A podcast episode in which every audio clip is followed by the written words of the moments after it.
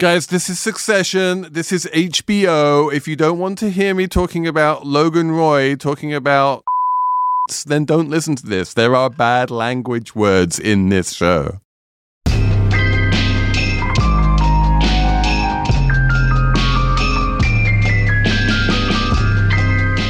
Hello and welcome to the Caucasian Rich Brain Syndrome episode of Slate Money Succession. I'm Felix Salmon of Axios. I'm here with Emily Peck of Fundrise. Hello, hello. Emily, we have made it to episode three, and who better to talk about episode three of Succession than Matt Haber? Matt, welcome. Thank you. Thanks for having me. I'm excited. We are very excited to have you. We're going to talk all about Caucasian rich brain syndrome. You are a connoisseur of media satire and just about anything else compa- related to media. Introduce yourself. Who are you?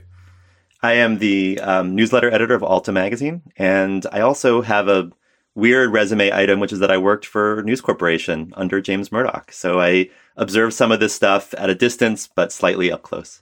How how often were you in the room with James Murdoch? Oh, probably four times. But Rupert did come to the office one time, and I literally hid in my cubicle in fear. And as he walked through the office, somebody whistled the um, Imperial Death March from Star Wars. Which was very brave. I'm sure that person was taken out and shot. Just toss off the you boat. um, so we have a we have an actual insider, News Corp with News Corp experience here to tell us how um, verisimilitudinous this is. It's all coming up on Slate Money Succession. When you need mealtime inspiration, it's worth shopping Kroger, where you'll find over 30,000 mouthwatering choices that excite your inner foodie. And no matter what tasty choice you make, you'll enjoy our everyday low prices, plus extra ways to save, like digital coupons worth over $600 each week. You can also save up to $1 off per gallon at the pump with fuel points. More savings and more inspiring flavors make shopping Kroger worth it every time. Kroger, fresh for everyone. Fuel restrictions apply. Matt, episode three. How's your headspace? I was going to say the oh. exact same thing. That was my well, how is my your opening. Headspace? How, how is how is your headspace, Emily? my headspace is is pretty chill. I watched this episode more than once. The first time, I was like, "This episode is everything to me. It is all life and drama, and Succession is back, baby." I watched it again. I was like, "I think this episode isn't my favorite episode, and I have quibbles."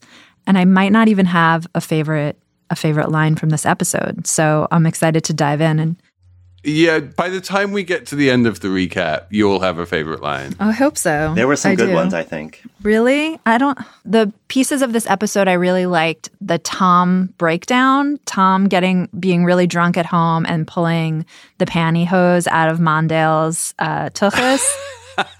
And projecting all his feelings on the dog. Yeah. Yeah. Yeah. Projecting all his feelings on the dog. Uh, that was really moving. And then just sort of like the obscene specter of him trying to like squeeze some advantage over out of going to prison um, with Logan and his wife kind of like if my husband said to me like I think I'm going to have to go to jail I'd be like oh my god oh no like let's do everything we can to make sure you do not go to prison but because it's succession, Shiv was at first like, oh no, honey, jail, that's bad. But by the end was like, well, if we can use this to our advantage, it's a good play. With Logan, it was just sort of like an incredible journey that we went on. It was also the them. first time Logan said thank you ever. He thanked, he very coldly thanked Tom, like, thank you. Thanks for that idea. yes. Yes. He appreciates will, that. I will bank this for for you know ca- ca- cashing in this chip at a later time, and you're just giving me this chip for free. So thank you for that. You didn't like the the disruption, their like version of Samantha Bee or the Daily Show. Matt, tell me, did you like it? It was a little overdetermined, but you know, I'm really into that whole Harvard Lampoon co- comedy writer thing, like Ken is. So I really dug it. I thought it was good jokes, not too jokey jokes, but you know, funny shit. I mean, I think that calling calling Kendall Oedipusy is kind of genius. he clearly likes it. And I mean, we have to dive into, I mean, to this the, is to, to the Kendall self-loathing Yeah. thing. And also, I think we're going to see Caucasian rich brain definitely trending on the, the day after the show, which is the affliction that the host diagnoses Kendall with. This this is what used to be known as mediocre white guy syndrome. Yeah, I guess so. It's similar, but it's a little more woke. And but you know, Shiv has better lines just off the cuff than that comedy hostess had in the show. I mean, at one point she calls him half man, half Nobel Prize. Like that's pretty good.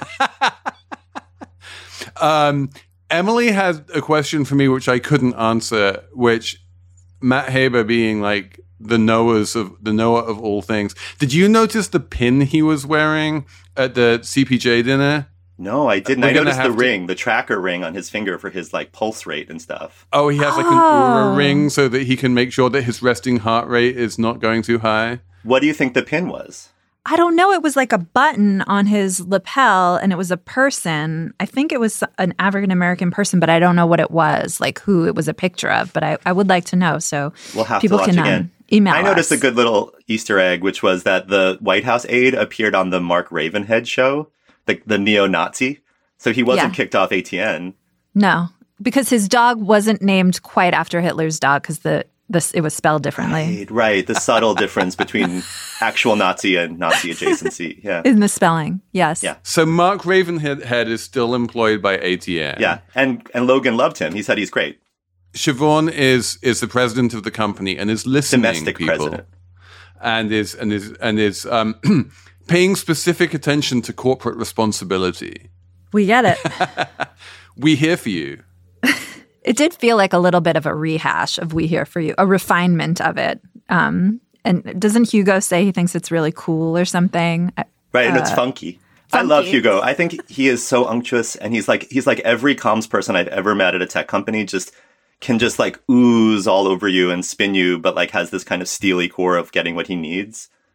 My my favorite Hugo line at the very beginning of the episode when he he comes out with some full page ads that he thinks they should run in the newspaper, um, and and he's like they, they have the the headline and then he goes, we have he goes we have a number of pledges.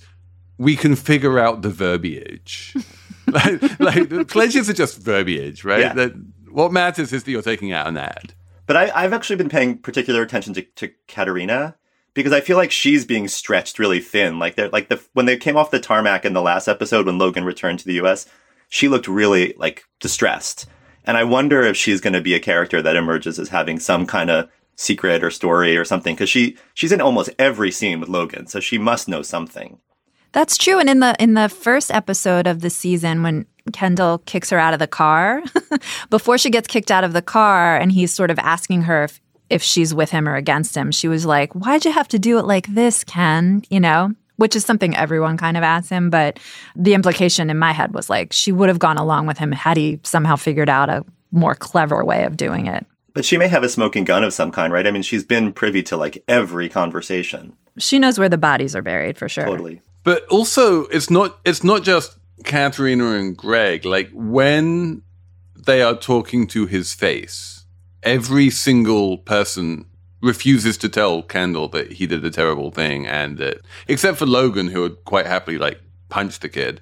Everyone else, like you know, for all that they're telling Logan, it's like, oh yeah, Kendall, he's terrible. They like then they meet Logan, and then like uh, then they meet Kendall, rather, and like, well, it's not that I'm against you. I think your heart is in the right place. Roman brought him those cookies, which was such a weird Roman gesture to bring a gift. Seems very unlike him to. wrapped up with the, in a bow. Like Yeah. at least when Logan spent sent the donuts, they weren't wrapped up, so they didn't need to unwrap them. He knew that if he'd sent something wrapped, then like they would just sit there wrapped. But no one tells Kendall, Eh, like, no one wants to tell Kendall what's going on ever, but they do. I've noticed in, in this episode when he's about to go on Sophie, uh, oh, dis, the show called Disruption, Sophie Iwobi's show, and the that poor woman, that poor beleaguered PR person has to show him this letter, this terrible letter that Shiv has released publicly about him, and he's like, well, well, this is just this is just between like this is just a private. It's a private letter. It's not like everyone can see it. And she's like,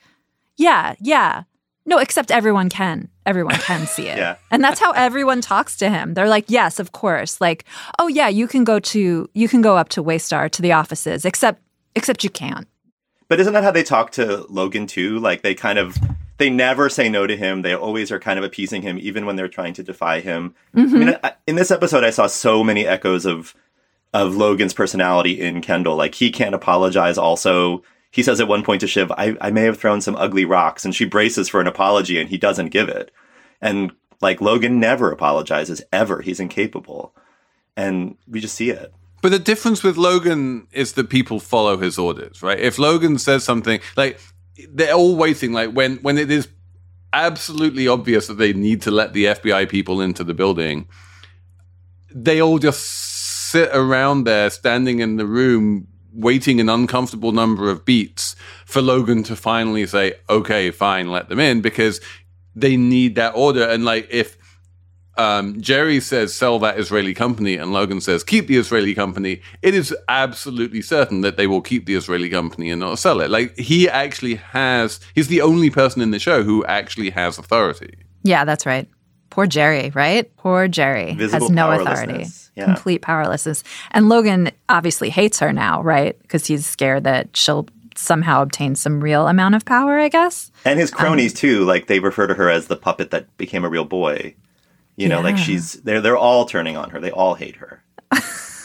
and that's what he set her up for. I mean, he's he's said as much, I think, to Shiv yeah. in one scene. Like he just has his idea is that Gerri takes all the flack and is becomes the fall the fall woman up up there on the glass cliff, I guess. Yeah. I guess it's better her than Shiv for fans, but I mean people love Gerri. So I love Gerri. You're just one of her slime puppies, yeah. Yeah, yeah. No, she's great. Um, one thing I wanted to talk about with you guys, um, and it's not integral to the plot of this episode, and that is the issue this Naomi Pierce character and how useless she is as a character. All the other women, most of the other women in succession, I think, have been like real characters and had some dimension, even the minor ones. Even the PR woman, I feel like I kind of have a I've, I feel like I have a relationship with Kendall's PR lady, whatever small relationship it is. She had a nice back and forth on the watch um, with Greg, whatever. You could see her struggling to like deal with Kendall. But Naomi Pierce, the girlfriend, she is just like a nothing. She's just, they've given her nothing to work with. And especially, it was so clear to me in this episode, right? I feel like that she was something when she was like getting high in the helicopter. Exactly. Yes, that's what it makes it so disappointing. And they never address her powerful family and their internal dynamics, which was kind of almost like a parallel to the Roys. They were the ones who owned, I don't know, the newspaper or whatever it was, or another cable network. And they just kind of now she's just a kind of standalone damaged, danger partner for him. But you know, there's there's there's like seven more episodes to come. Okay, you but I mean, know. she just seemed like she was very skeptical of Kendall. She called him like a lost little boy. But now, in every scene she's with him, she's still like cheering him on, reading the good tweets and the bad tweets, and she's almost goading him. Like that scene at the the gala where he says, "Should I give him something?" And she's like, "Yeah." Like she's almost they're like locking hands and jumping off the cliff together in a way. She is the only person who seems to be unconditionally supportive of Kendall. Right. And he said before, she's really good for me because no one, I guess, has ever loved him or something. Well, I mean, I, I, I, would love a little bit more on Rava because she's an interesting character, right? She married into this family, she had kids with him. What happened there? I mean, I guess the drugs and the instability, but she's a, a, a real person. Like she felt very like human. What what about her worked with the Roy family? How did that function? I think that I was hoping last season, that last season we would see more of Marcia. I, I have a feeling that's going to be this season. That this season is going to be like the Marcia season. Maybe next season will be the Rava season. You know, coming back or like the Naomi season. Who knows? Like Marcia is cold blooded. I love how she has her lawyer with her all the time, like negotiating money for every hug and every hand. And what's that line that Logan he like he when when he's with Shiv and he's passing the passing Marcia with her lawyer?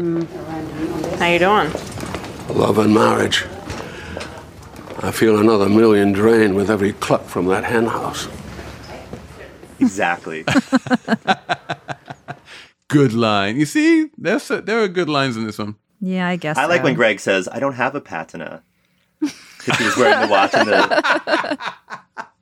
Which we have to talk about Greg's watch. Okay, so Tom is like, fuck the watch. I will give you a watch. And instead, Greg is like, you know, well, Kendall said he'd set me up with a watch, and then he like hangs out with Kendall's watch guy, and he's like, this watch is, and then the whole ridiculous watch subplot, which goes on for like basically the entire episode, and then at the end he buys it, right? Yeah. And it breaks. I mean, I, one thing I realized is that like everybody in the show speaks in this very kind of baroque, dirty talk with like lots of references, except Greg, and he doesn't understand what anyone's saying ever. So when when Kendall says, "I'll hook you up with a watch, man," in Greg's brain, it's "I'll buy you a watch." But like, I don't think that's what Kendall meant. And like, Greg is always he doesn't speak the language of this world. All the characters speak in this dense referential way, you know, with like shorthand. Greg doesn't get it at all. This is another episode where Greg is like the he's like the C plot, the C comic relief plot threaded throughout the episode to like lighten our hearts. It's a little fan service. They know people love Greg. They love the egg, so I think they like put this stuff in. And But like this this kid who you know is still like short of cash, who winds up spending forty thousand dollars he doesn't have on a watch, and then he says, "quote Why did I get it? You shrugged at me like it was me." and I have to send it to Switzerland for six months of the year for maintenance. It's like well. Totally, like if, if like a pretty girl shrugs at him, that's gonna make him spend forty thousand dollars on a watch. So She Felix, you know more nice about wrists. luxury than I do. Is that is that a, a very expensive watch? Is that a moderately expensive watch?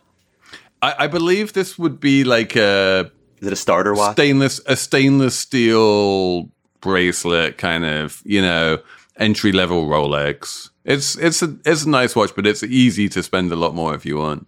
Why wouldn't Greg think that Kendall was going to hook him up? Because he hooked him up with that apartment, and he's basically subsidized his lifestyle. He's gotten him in the limo with the champagne and the, the hangers on. Like, why wouldn't Greg assume that his rich buddy was going to buy him a watch? Yeah, and well, I mean, is is Kendall buying watches for anyone else in that limo? I'm sure Naomi Pierce can afford her own watch. That limo scene was depressing. Let, let so let's talk about the limo scene and the and it's not so, not the CPJ dinner, the CPWJ dinner, which is a very very different thing. So Kendall's headspace in this episode, we must we must dive into it, right? I mean, in the beginning, he's in the restaurant with the reporter eating his fennel salad and trying to frame the story. He's obsessed with the tweets, obsessed with the media coverage. He's trying to embrace the critical media coverage and it's utterly unconvincing. Were you guys why is he is he doing this? Why is he excited to be called Oedipussy? I mean, he says at one point, like, this isn't backlash. I'm in the conversation.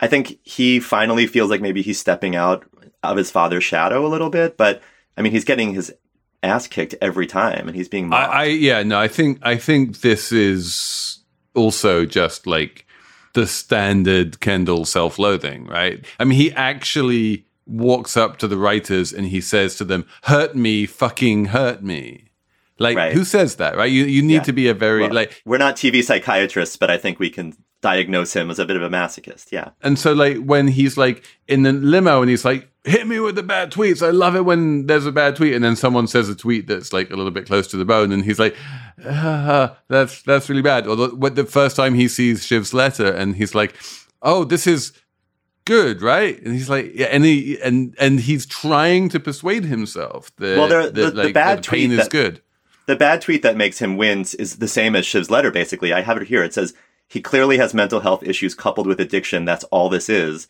And that's essentially what Shiv said. Other, she added, I've seen him say things about women and I've seen him compare himself to heroes of history, but basically the same thing. This is an addiction and mental health crisis that we're all like watching unfold. And it hurts from the, from his sister, but not so much from us, the, the tweeters. he's trying to persuade himself that it's like it's a good pain Is this an addiction and mental health crisis that we are watching unfold? Is that all Kendall's maneuvers? It's definitely amount to? manic. And then I, I feel like that that it pivoted when he got to the office of Waystar Royco and he got very paranoid about the are they hacking his air conditioner? Did they lower it to 62 degrees? And I feel like he started getting really paranoid at that point. And there is that weird interaction with the security guard where the guy, when they're alone, leans into him and says, I know you.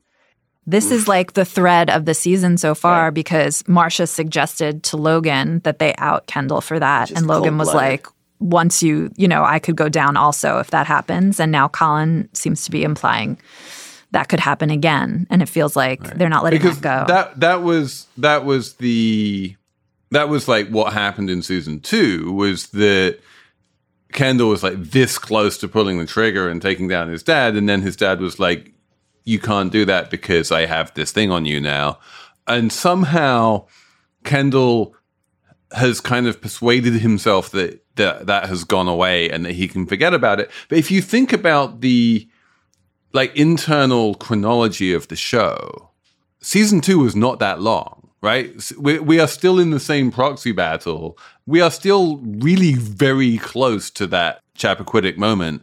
It's still, uh, you know, it's still very much in the recent memory of Kendall, and he he knows that like this is hanging over him, and he's doing this in this insanely reckless way. That there's uh, how does he think? Does he does he think that he can pull this stunt and get away with it without that becoming public? Well, if he goes down, Logan goes down, right? I mean, there's no, his father covered up a murder or or a manslaughter. I'm not a lawyer. I'm not a TV lawyer. In addition to not being a TV psychiatrist, what?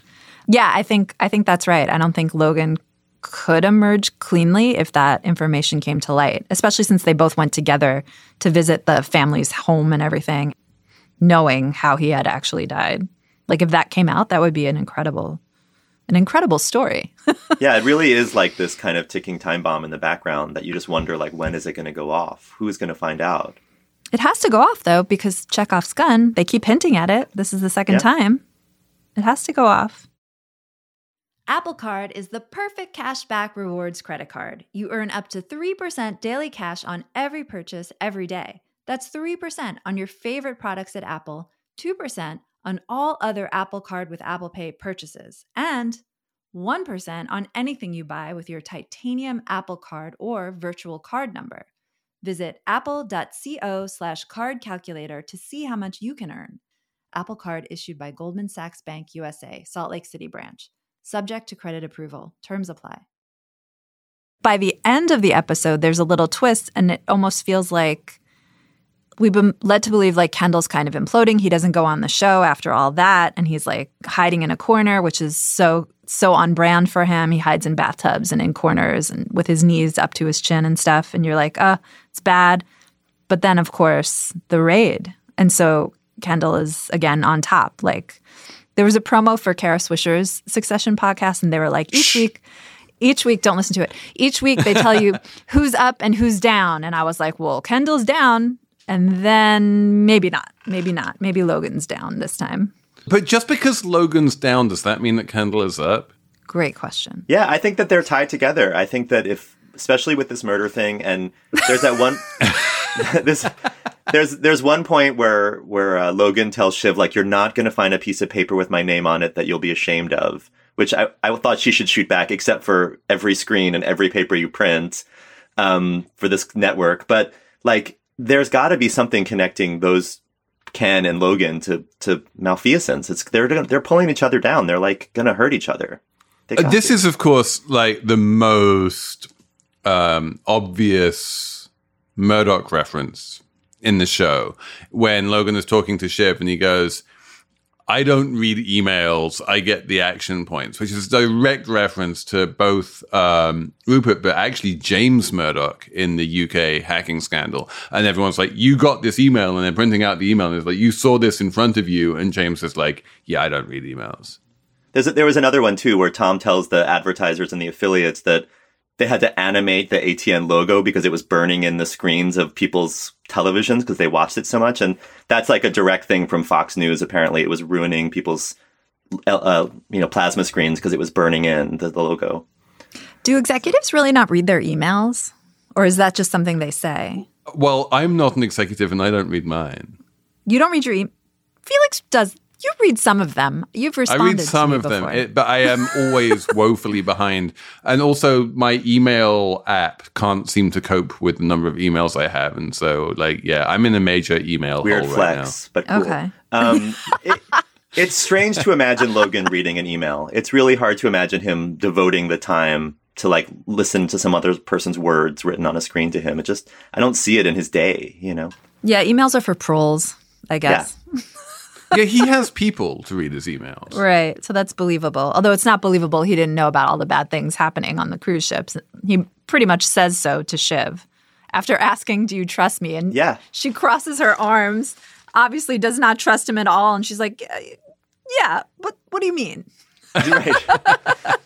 I trust you, but but Right. that that scene from the second episode where the, the the siblings are in the the room talking about Uncle Mo and how we, we always knew never to go in the pool with him. That was dark. I mean, basically they were saying like our father employed and was close to an abuser and put us in proximity to that person. I mean, there's some dark, dark psychological stuff in this show. Really, like bad family dynamics. I kept thinking about those um, Patrick Melrose novels, just like this wickedness running through generations of a family and harming each next generation. Mm, yeah, that's a good parallel. The fact that Roman can't come up with a single childhood memory with his father. Roman's so damaged, so damaged. He's having that um, conversation with the friendly business reporter where the guy's like, Well, I can't tell you what I'm going to ask. And then, of course, winds up telling him what he's going to ask. And the questions are, he's have it, he has to prep him the most softball questions ever. Very confident, massive optimism. Great. And then, uh, you know, I, th- I think that you know that there's this idea that everyone, uh, everyone thought it'd be really kind of fun if after everything we might uh, open up the door and some family stuff for a little bit. No, I know, I know. And we won't dwell on it, so uh, we'll just keep it loose and uh, be fun to freewheel with it. Hmm? Tell me precisely every single word they're going to ask me. Well, I couldn't disclose specific questions because of our policies at ATN Business, and that would be ethically, uh, you know. But it uh, might be something like Logan seems like a business oriented guy. What's something special that you and your dad enjoy doing together? No. Next question. Okay, sure. What was a time that your dad came to your aid when you really needed him? Mm, no, I'm not doing that one. Right. Um, what is your most cherished father son memory? So far, these are bad. Well, how about uh, how about you, lead? Is there some sort of childhood uh, story that you'd like to tell? I got a memory in the old Bankiola. Uh, it's a fly fishing in Montana, if Sure. that interests you. Thank you, Mr. Roy. He can't come up with a memory, a nice word, anything. And the memory is a fake memory. He had that experience with Connor Mhm. of fishing, and he says it's a single multi-use family memory that he could pull up. So it's like, But also, like before the the town hall, and they're talking about the various questions that have been submitted for Siobhan. Uh, the general tenor is, what the hell's happening here? A lot of those. Uh, also, I'm embarrassed to say to my mother, I work at Waystar. Any advice? Yeah, fuck your mother. Please tell us anything at all about what is happening. And then eventually he turns around and he goes, "Can we get different questions, like less questiony questions?" that was one of my favorite lines. So let's talk about Kendall's punk rock moment at the board meeting, the big This bit had like you know since everyone's like seems to be obsessed this season with like the degree of verisimilitude, like the idea that Kendall can walk in there, airdrop a shopping list to his like factotum, and the next thing you know, there's a bunch of like speakers surrounding the auditorium blasting out Nirvana's "Rape Me." I'm saying that's not really something that would have been possible. But I just love that that Kendall, you know, 40 odd years old is having like a adolescent flashback to listening to Nirvana and like really getting mad and getting back at his dad and So I mean, but like this is it, it really is Kendall, right? So is it like season one, episode one, where or the uh, season one, episode two, where he's listening to like old school Beastie Boys, which yeah, and now he's listening to He's a 90s kid. Nirvana. Yeah. yeah. I I think I think it was a very well chosen song, mostly because it, it in 2021 that song really does hit like hard. I think I don't think we realized us olds um, like how hard edged a lyric like "Rape Me" would be, and now you know post Me Too and everyone kind of thinking more sensitively about it. It's like I, we that song is of realize, I mean, I think Nirvana played it live like once. it was controversial at the time. Yeah. But it definitely i mean you saw it basically broke shiv i mean she she was so poised and so put together and her face just dropped She kept trying to talk. I was like, "Stop trying to talk, girl. It's over for you. Just get out of there." But she kept trying I, trying. there was there was a little piece of me that kind of felt that she got let off the hook. That like this prevented her from having to answer any questions, and that you know she then becomes like a sympathetic victim rather than like the evil face of Roystar Waco or Waco. That's true, Roystar. but but that led directly to her writing the letter, and which Khan called a, a Times New Roman firing squad. And like I think she was so angry that she was like, I just have to, you know, I have to hit back hard, harder. Yeah, I mean that in terms of like actual sort of in intra sibling violence, um, you know, they they throw insults at each other, uh, you know, every episode, but I can't think of anything in the you know two and a bit seasons of Succession so far, which is as public and as violent as we've seen twice in this one episode. The the the rape me stunt and then the press release are both just a massive escalation of what these siblings are willing to do to each other. And it's interesting that the axis of hate is Siobhan Kendall. And that they know each other's pressure points so well, like siblings. You know, so they they really know how to hurt. Like I think Kendall knew that this was Siobhan's moment to step out in front of the spotlight and be the domestic president of Waystar Royco. And he destroyed that moment. And she knew that being publicly called out as mentally ill and having drug problem and Me Too issues would hurt him. And she did it because he wanted to be Mr. Woke now, right? So she deflated that instantly. But but what's also fascinating is that Roman and Connor, given you know, urged by Shiv to to join in the to, to pile on in this way, both are like, no fucking way. Like this is this is just you. Like we are not going to hurt Kendall like that. Connor's Not the publicly. only human in that family. I mean, he's a, he's an idiot and he's a he's he's an entitled jerk, but he's the only one with some humanity who says thank you and please and looks people in the eye. I mean, he's the least damaged, and he comes from a different mother. Matt, you're talking about the guy who says, "quote well, I don't want to be a bitch, but my signature is valuable real estate and I'm not giving it away for free. Okay. What do you want? I would like some consideration. I would like some suck suck on my dicky dick. Oh. Yeah, that's very human. You know, let's not cast stones. He who has never said that. But you're right. He, he's a, he's a jerk, but he's not he's not as deeply scarred as Roman, who like it can't even if you insult him, he crumples up and disappears and then comes back even angrier. And, you know, Kendall, who has these wild ups and wild downs, and Shiv, who's just like hard as a diamond and hurts everybody that gets close to her. Connor's like kind of a, a doofy rich guy. You know, he's he's kind of a he's he's he's got Caucasian brain syndrome, but not so bad.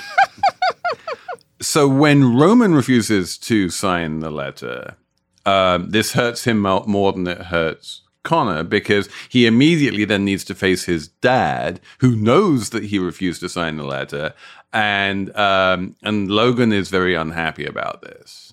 Yeah, what does he say? Keeping keeping your nose keeping your clean. nose out. Yeah. And then and then accuses he accuses his son of being gay because he said he loved him right. in a TV well, interview. That's Logan just, said, "I love my daddy," which is like like any parent would love to hear their adult children say they love him, which right. he didn't even say, frankly.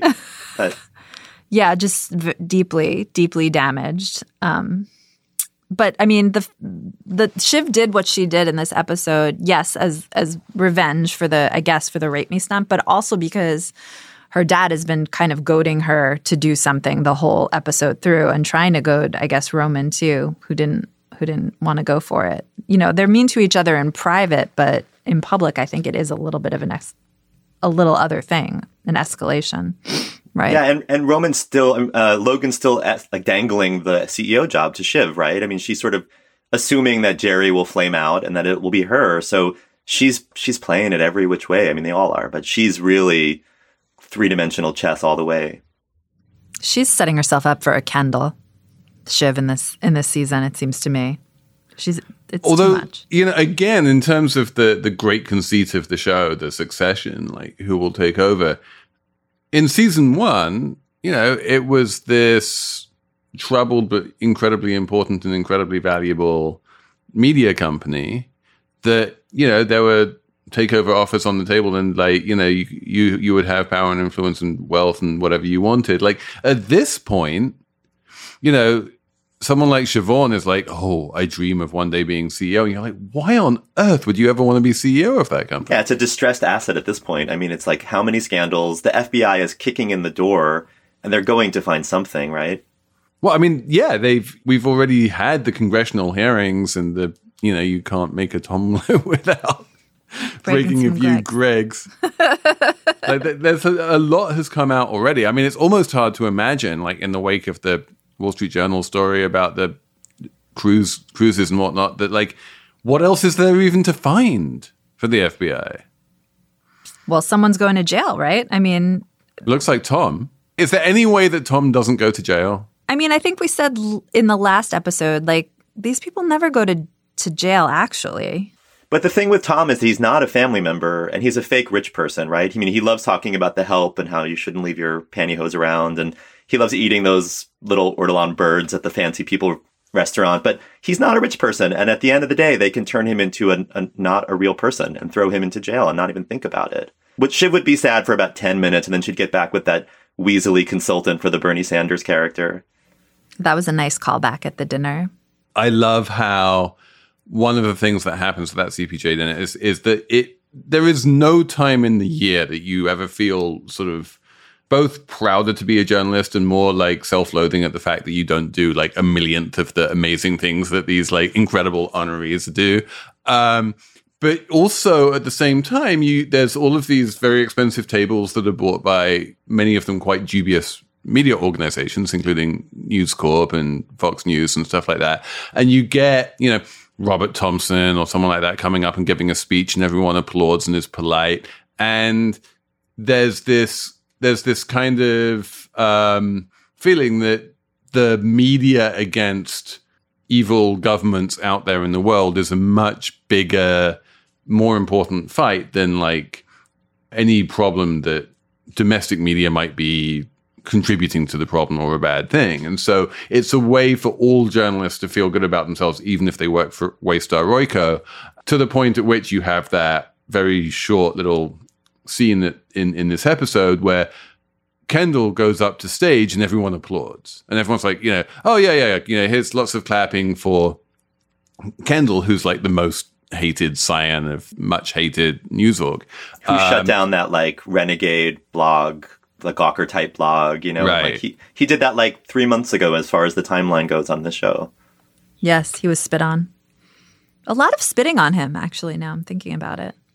But the the one bit that um, I think maybe rings a little bit false to me is the idea that Kendall would be the person going up on stage at the CPJ dinner. Like it would always be like an actual officer of the company or journalist, you know. But do you think that his people hooked that up? I mean, he has a whole like war room of people f- finessing his image and making him a poster boy for, you know, fighting the good fight. Maybe they got him in there. Actually, this is in the weeds, but I, I believe that a Kendall type would definitely speak at that dinner because the storyline about him at that point in the show is that he kind of is like fighting back.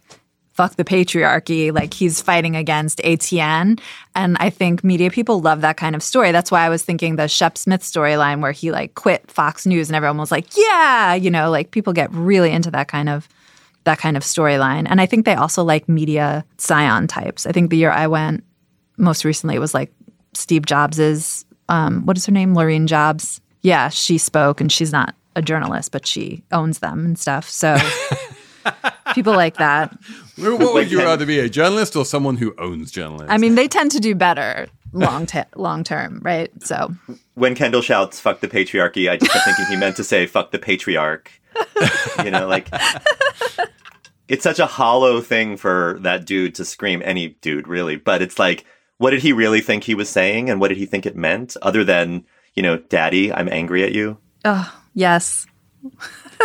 Can I need to ask you guys um where did Kendall's entourage come from? And like no one's no one's had an entourage in this show until now. I think they're from like Douchelandia. where all the douches are from. And Kendall in like a stretched limo, like I with champagne flowing. I mean, it was a real rock Yeah. star fantasy, yeah, And- which was and- not his style. exactly like that. Eh, you know, there were definitely people who like to Naomi. flash. You know, exactly. It's definitely not a Pierce thing, right? Naomi, on some level, had to be cringing inside, going, "Well, what the hell am I doing in a stretch limo with champagne? This is like obscene." Even Kendall likes to think of himself on some level as like, you know, keeping it real and listening to Beastie Boys and Nirvana, and, then Throwing up gang yeah, signs outside of Jean-Georges. Exactly. and now you have, and now you have him, you know, in a stretch limo, surrounded by like blondes and renting like a massive apartment at the top of 432 Park or something extremely high, and and being very like conspicuous consumption all of a sudden. I'm like, whoa, that's interesting. It's all part of him kind of like acting out, right? And just like losing his his mind a little bit and like in like thriving off of the the press and the tweets and the attention and maybe playing into the storyline. Yeah, I think he I think he's loving this moment in a in a really sick way. And yeah, it's it's a fantasy, right? Like suddenly he is the most interesting person in the world when before he was just some guy's kid. True. yeah, I think I think he's going to hit hard. I think that we're flying high, right? Or we were flying high. I think that he's going to bottom out big time. It's going to be it's going to be ugly. I think. Do you, I mean, is that the message of the show that he was like thriving on the pain of the punches until he gets punched by Shiv in a way that is just such a hard punch that he winds up crumpled in a ball in front of a bunch of AV cabinets? I don't know. I mean, he seemed pretty happy once he saw the the FBI raiding his dad's office and everything. I feel like he's got some fight in him. le- It was a in him. confused look on his face. It was a little bit like the look that Logan got when when first Kendall gave his press conference. It was a kind of like now the real fight begins face, right? He was kind of wincing and smiling at the same time. And I think I think he's thriving on this and on some level I think he like literally wants his dad to die from this. He he talked about bleeding him out and can we stab him in a way that will kill him and I think he's hoping that this is like the pressure is going to mount and this is going to end Logan. Hello, I'm Imi Harper. On the Slow Newscast from Tortoise, I tell the story of how a Hong Kong billionaire was silenced. I got bombs thrown into my house. I got people came here, ransacked my computer. And I, I got people threatening me. I got this and that, but I'm safe. and what it reveals about the freedoms Hong Kong no longer enjoys. Listen to Hong Kong's rebel billionaire on the Slow Newscast, wherever you get your podcasts.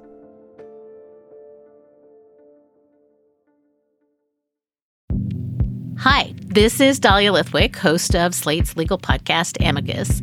If you're listening to this show, you might be interested in Amicus's live show that we're hosting in Washington, D.C.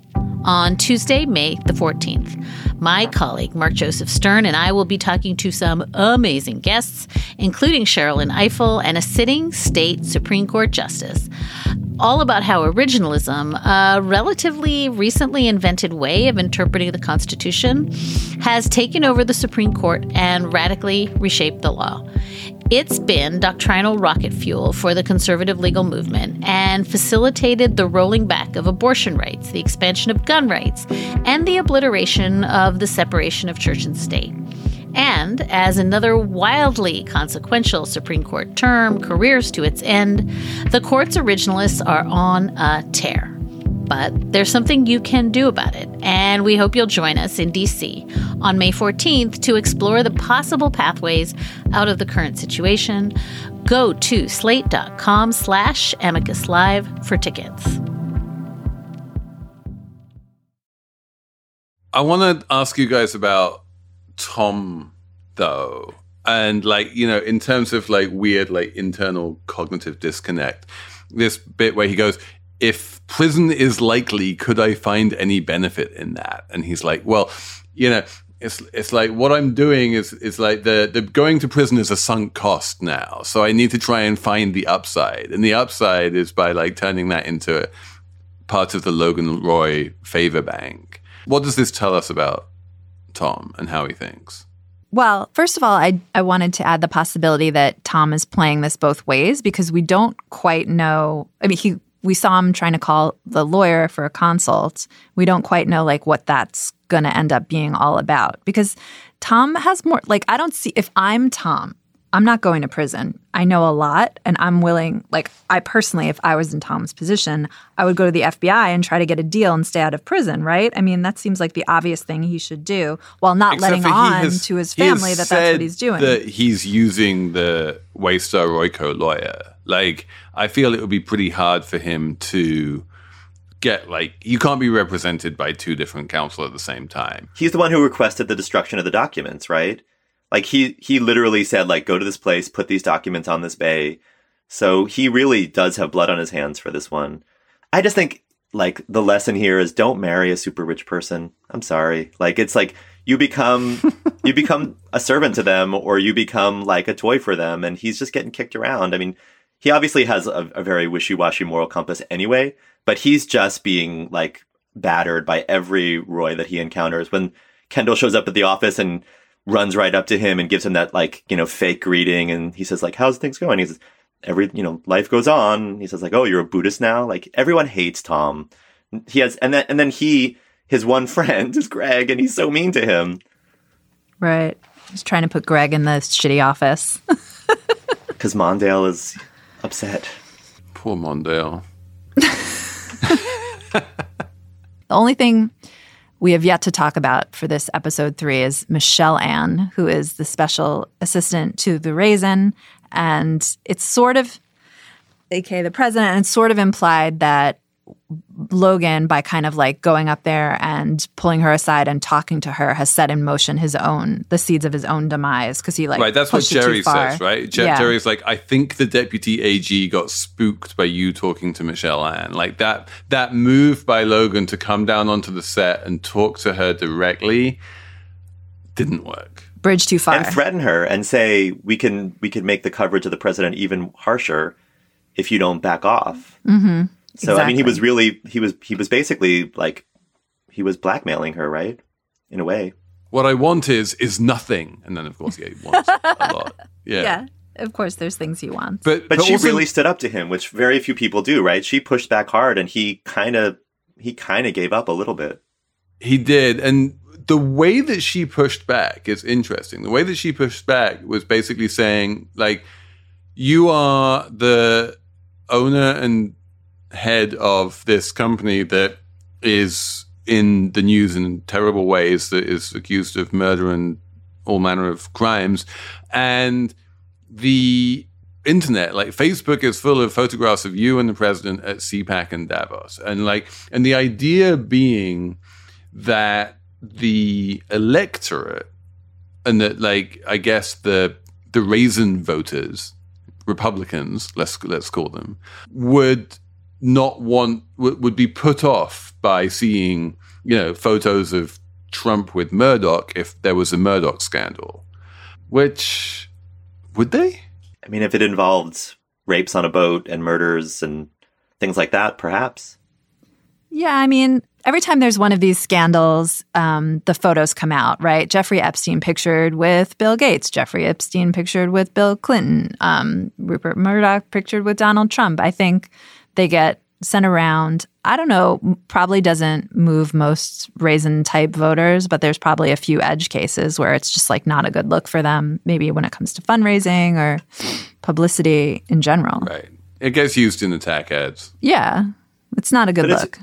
But it's weird that like they put all that power in the Facebookers and the the tweeters. You know, like that the people at that level are actually worried about optics at the level of Facebook and Twitter is kind of Although that, weird. that is also kind of your job if you're Michelle Ann. But then if you're worried about optics, why is Michelle Ann going on like the neo Nazis TV show in the first place? right. That's all blown over. That was that was months ago. We all forgot that, That he was read Mein seven episodes two ago. times. All right, Emily, have you has a favorite line managed to pop into your head, or not so much for this ep? Oh, I guess um, this one. I, I this one goes to Tom. Gregory, my chief of staff, Leggy Princeling of ATN. I like that. That was nice. He is the leggy princeling. Uh, Matt, I like when Shiv tries to get them to sign the letter and says like, "Come on, it's accurate," and Connor says, "Accurate like Oswald was accurate." Yeah, That was I- good. I- they were good. They're, they're, I um, yeah, I liked her. Li- I mean, her line in the letter about grandiose and disordered thinking. I mean, that's a good line right there. You know. And she did it herself. She didn't have a whole team writing it and rewriting it the way that Kendall does for everything he does. Ironing out the verbiage. She's the real him, as he said, or vice versa. She doesn't have the team from BoJack writing good tweets. So Felix's favorite line. It's not a good line, a Quay line. It's not like a good line as in like quotable from from you know the thick of it or Veep or whatever. But at the end, when Logan says shift the legals, he goes cooperate, shift the legals, and I love this vision of his like five different massive white shoe law firms all being like getting a phone call at the same time The flying like, monkeys. you know what, what what's that wonderful um, UK press term? Reverse ferret. Again, like Logan is the only person who's really capable of doing that. Like he has the CEO experience of like, if you stop digging a hole, you just need to start moving as fast as you can in the opposite direction. And everyone else is just too indecisive. I mean, he's the only like self-made person really on the show. He he came from nothing and made this big company and earned his money and stuff. Like he must have had some acumen and to do that. And like obviously Kendall doesn't have that. Kendall's got the the corporate bullshit that we heard much of in episode two. That is and he's got some lampoon writers helping him out. And he's got some lampoon jokey, writers. not Right. jokey jokes, funny shit. Hey, look, you can go far on cool tweets. I think we all know that here in this room. I mean, that's In how I landed rooms. on the show. So it, it's true. Everyone follow Matt Haber on Twitter because obviously. And um, Matt, yeah, thank you for being on. thank you both. I am a long time listener. This is the first time. It's a real pleasure. Thank you both. We will be back next week for episode four with Michael Mechanic, who wrote an entire book about rich folks. And we're going to go deep into like lifestyles of the very rich and interfamily tensions thereof.